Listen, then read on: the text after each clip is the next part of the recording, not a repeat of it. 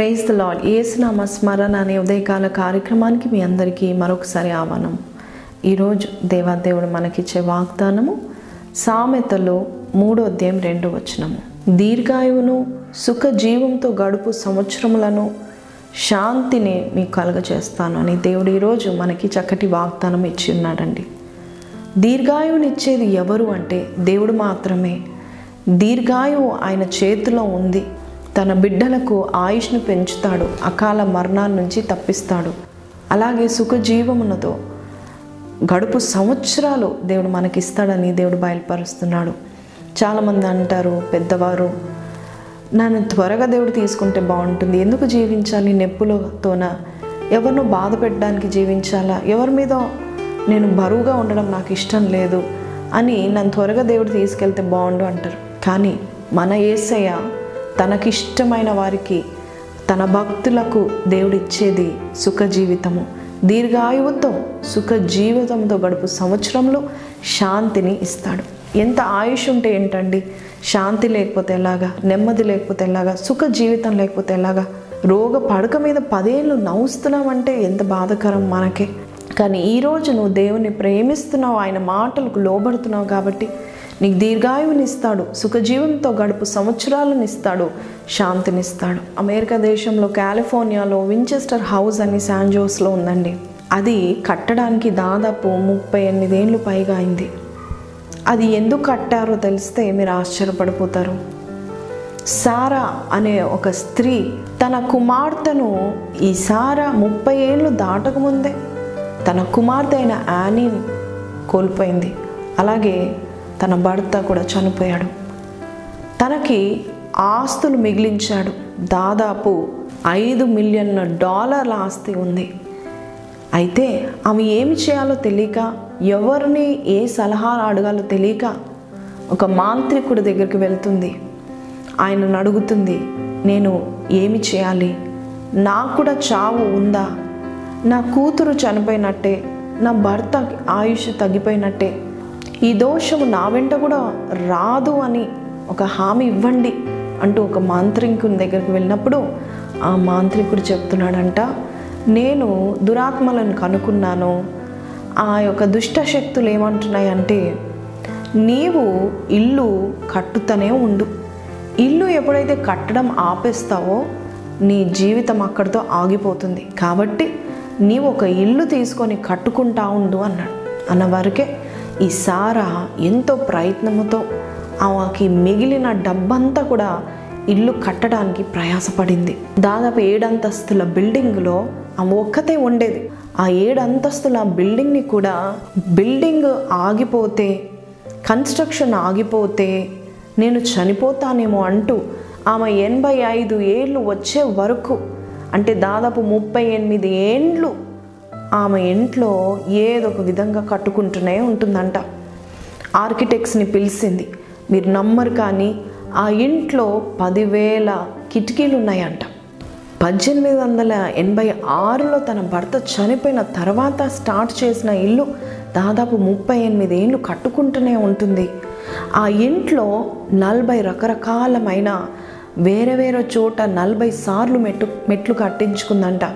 అంతేకాదండి ఆ కాలంలో చలికి తట్టుకోవడానికి అగ్ని పెట్టుకోవడానికి ఫైర్ ప్లేస్ అంటారు కదా అలాంటివి నలభై ఏడు ఉన్నాయంట.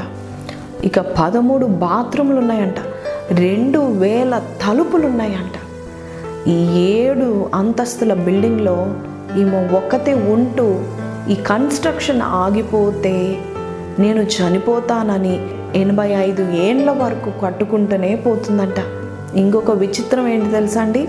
ఇంకా ఎనభై ఏళ్ళ వరకు కట్టడానికి కావలసిన సామానంతా తెచ్చిపెట్టి గోడౌన్లలో వేసుకుంటూ ఎన్నో తలుపులు టనల్స్ రహస్య దారులను రహస్యమైన ధననిధులు దాచిపెట్టుకోవడానికి భయంకరమైన ద్వారాలు ఎవరికి తెలియకుండా ప్రతి బీరువా అల్మారా ఓపెన్ చేయగానే గోడలు కనిపించడము. ఎంతో పిచ్చి పిచ్చిగా కట్టబడిన ఇల్లు ఈ ఇల్లు అని చాలా విచిత్రంగా మనుషులందరూ చూసేవారంట. ఆమె నిజానికి ఏం జరిగింది తెలుసా అండి ఆమె ఎనభై ఐదు ఏళ్ళు వచ్చే వరకే ఆమె చనిపోయింది. కానీ అప్పుడు వరకు కూడా ఆమె ఇంటిని కట్టుకుంటూనే ఉంది.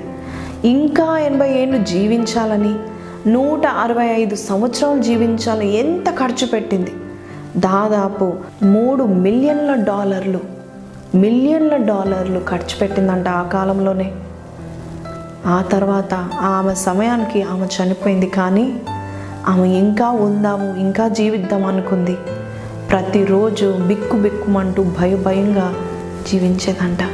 ప్రతిరోజు ఈరోజు మరణం వస్తుందేమో ఈరోజు దుష్టుడు నా వెంట పడతాడేమో ఈరోజు ఆ దౌర్భాగ్యము నా వెంట పడుతుందేమో అంటూ ప్రతిరోజు భయంగా జీవించేదంట. తన రూమ్లో కూడా ఒక్క రూమ్లో పడుకునేది కాదంట. ప్రతిరోజు ఒక్కొక్క రూమ్ మారేదంట. ఈ రూమ్లో పడుకుంటున్నా ఆ రూమ్లో పడుకుంటున్నాను ఎవరికి తెలియకుండా చావుకి దూరంగా ఉండాలంటూ చాలా బాగా ప్రయత్నం చేసింది. కానీ ఆమె సమయముకి ఆమె చనిపోయింది. నేను నూట అరవై సంవత్సరాలు జీవించాలి అంటూ ఎంతో సామాన్ తెచ్చుకొని పెట్టుకుంది. ఎంతో ధననిధి.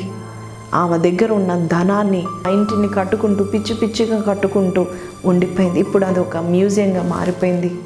ప్రతి ఒక్కరూ వెళ్ళి చూస్తున్నారు. నిజమే దీర్ఘాయుష్తో సుఖజీవంతో గడిపే సంవత్సరాలు కావాలంటే ఇల్లు కట్టుకుంటేనో జాబులు చేస్తుంటే ఎక్సర్సైజులు చేస్తే ఫ్రూట్స్ తింటే వెజిటేబుల్స్ తింటే కాదు కానీ ఆ దేవుడు మనకి ఆరోగ్యం ఇస్తేనే ఆ దేవుడు సెలవిస్తేనే మనము దీర్ఘాయువుతో నింపబడతాం. ఆ దీర్ఘాయువులో వేదనకరమైన దీర్ఘాయువు కాదండి సుఖ జీవితం గడిపే సంవత్సరాలండి. ఈరోజు దేవుడు నీకు అట్టి ఆశీర్వాదం ఇవ్వాలని ఆశపడుతున్నాడు. స్వీకరిస్తారా? ఈ వాగ్దానం నా కొరికే అంటారా? అయితే మీరు ప్రతిదినము దేవుని వాక్యం పట్టించండి చదవండి వాక్యానుసారంగా జీవించండి. దేవునికి దగ్గరగా జీవించండి. దేవుడు మీకు ఆయుష్ని పెంచుతాడు. అబ్రహాము నూట డెబ్బై ఐదు సంవత్సరాలు జీవించాడండి. సుఖజీవంతో ఉన్నాడండి. మృతతుల్యమైన ఈ దేహంలో బిడ్డను కంటానా అన్న అబ్రహాంకి ఇస్సాకు తర్వాత ఇంకా ఐదుగురు ఆరుగురు కుమారులను కన్నాడు. ఎంత అద్భుతము దేవుడు ఒక్కసారి నేను ఎన్నుకొని నేను దీవించాలంటే మనం ఒక్క కుమారుడితో సరిపెడతాడు అనుకుంటే దేవుడు తిరిగి అతనికి ఇంకా ఆరు ఆరుగురిని ఇచ్చారు. అలాగే నీ జీవితంలో కూడా నువ్వు దేవునికి లోబడి జీవిస్తున్నావు అంటే నీకు దీర్ఘాయువుని దీర్ఘాయువుతో పాటు బోనస్గా సుఖ జీవితంతో గడిపే సంవత్సరాలు నెమ్మది శాంతి సమాధానం నీకు ఇస్తాడు. ఎంతో హాయిగా నీవు దేవుని యొక్క ప్రేమను అనుభవిస్తూ జీవించవచ్చు.